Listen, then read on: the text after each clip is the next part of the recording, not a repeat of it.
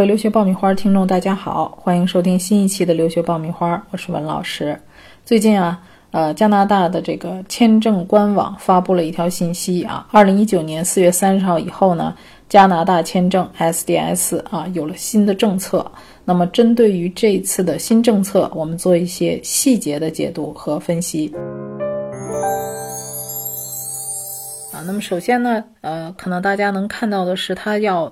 通过网申来递交申请，不再接受纸质材料的申请，啊，其实加拿大以前呢也有网申啊，只是不太普遍。那么这次呢，它通过这个网申来递交申请呢，一定程度上呢，啊，就啊提升了它的审理速度。但是呢，在这里要提醒大家，第一，啊，并不是说通过网申你的材料就可以简化，其实无论是纸质还是网申，你的材料都是一样的啊。所以从材料的内容上来讲。没有变化，只是形式上产生了一个变化。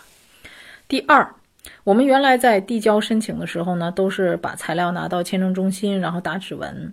那是不是就意味着我们以后就不用去打指纹了呢？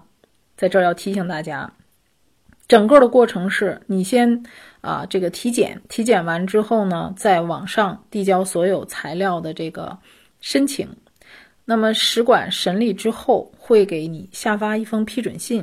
那么你把这封批准信打印出来之后，仍然要去签证中心打指纹。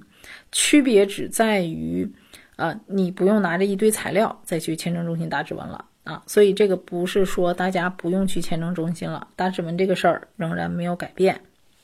第三个啊，那么有家长在群上问说，那既然是。要求雅思六点零的，哎，没错，这个家长问的特别好。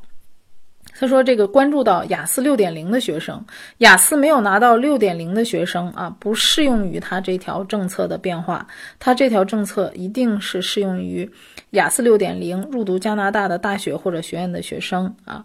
那么那个家长问呢，我是不是以后在申请大学的时候都不再认可托福成绩，只能考雅思了呢？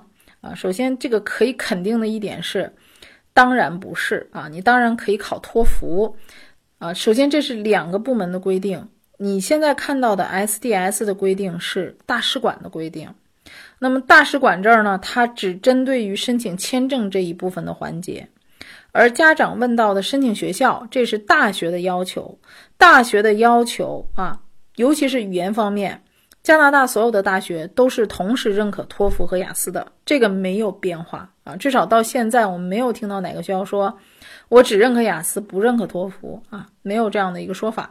所以在申请学校这个环节，你仍然是可以用托福成绩来申请大学的啊。大学的角度来说，依然认可，没有任何的变化。比如说你去多伦多大学，它的要求是托福一百或者雅思六点五。你可以提供雅思成绩，也可以提供托福，这个没有变化。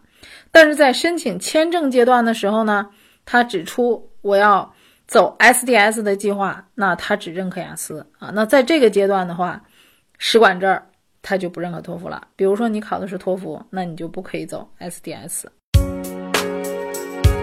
找知名的机构不如找靠谱的老师。爆米花工作室二零一九年留学申请开始招生，从业十年以上的资深老师一对一贴身办理，十万听众信任的留学平台，帮你圆梦。关注微信订阅号“留学爆米花”，点击底部申请服务联系办理。那么从使馆的层面来说呢？托福成绩是不被认可的啊，所以这个是只是使馆签证这一部分。比如说你手里拿着托福满分的成绩，你想走 SDS 计划，这个都不可以的。所以呢，你要走普签的计划，你该走纸质的材料，咱们就还是按照纸质的材料去递啊。你该怎么解释存款，你还是要去解释你存款的需求啊。呃，你。该按照正常的签证申请，你就走正常的签证申请，只是不可以走快速通道而已啊。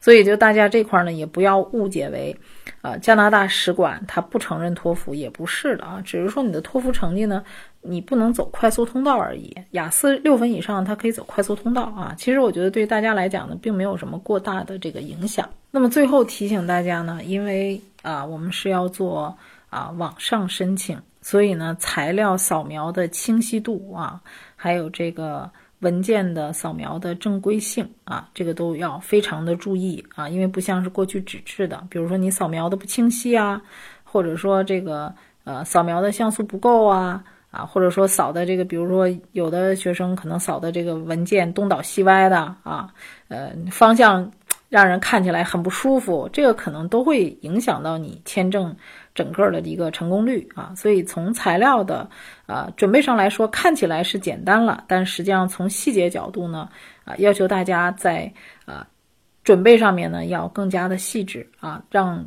签证官呢看起来的时候更方便快捷。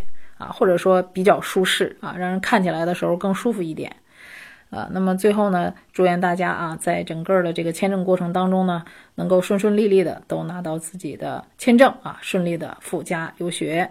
好，那么我们今天的节目呢就讲到这里啊，希望对大家有帮助啊，欢迎大家在我们的家长群上踊跃提问啊，今天的节目就做到这里了，我们下期再会。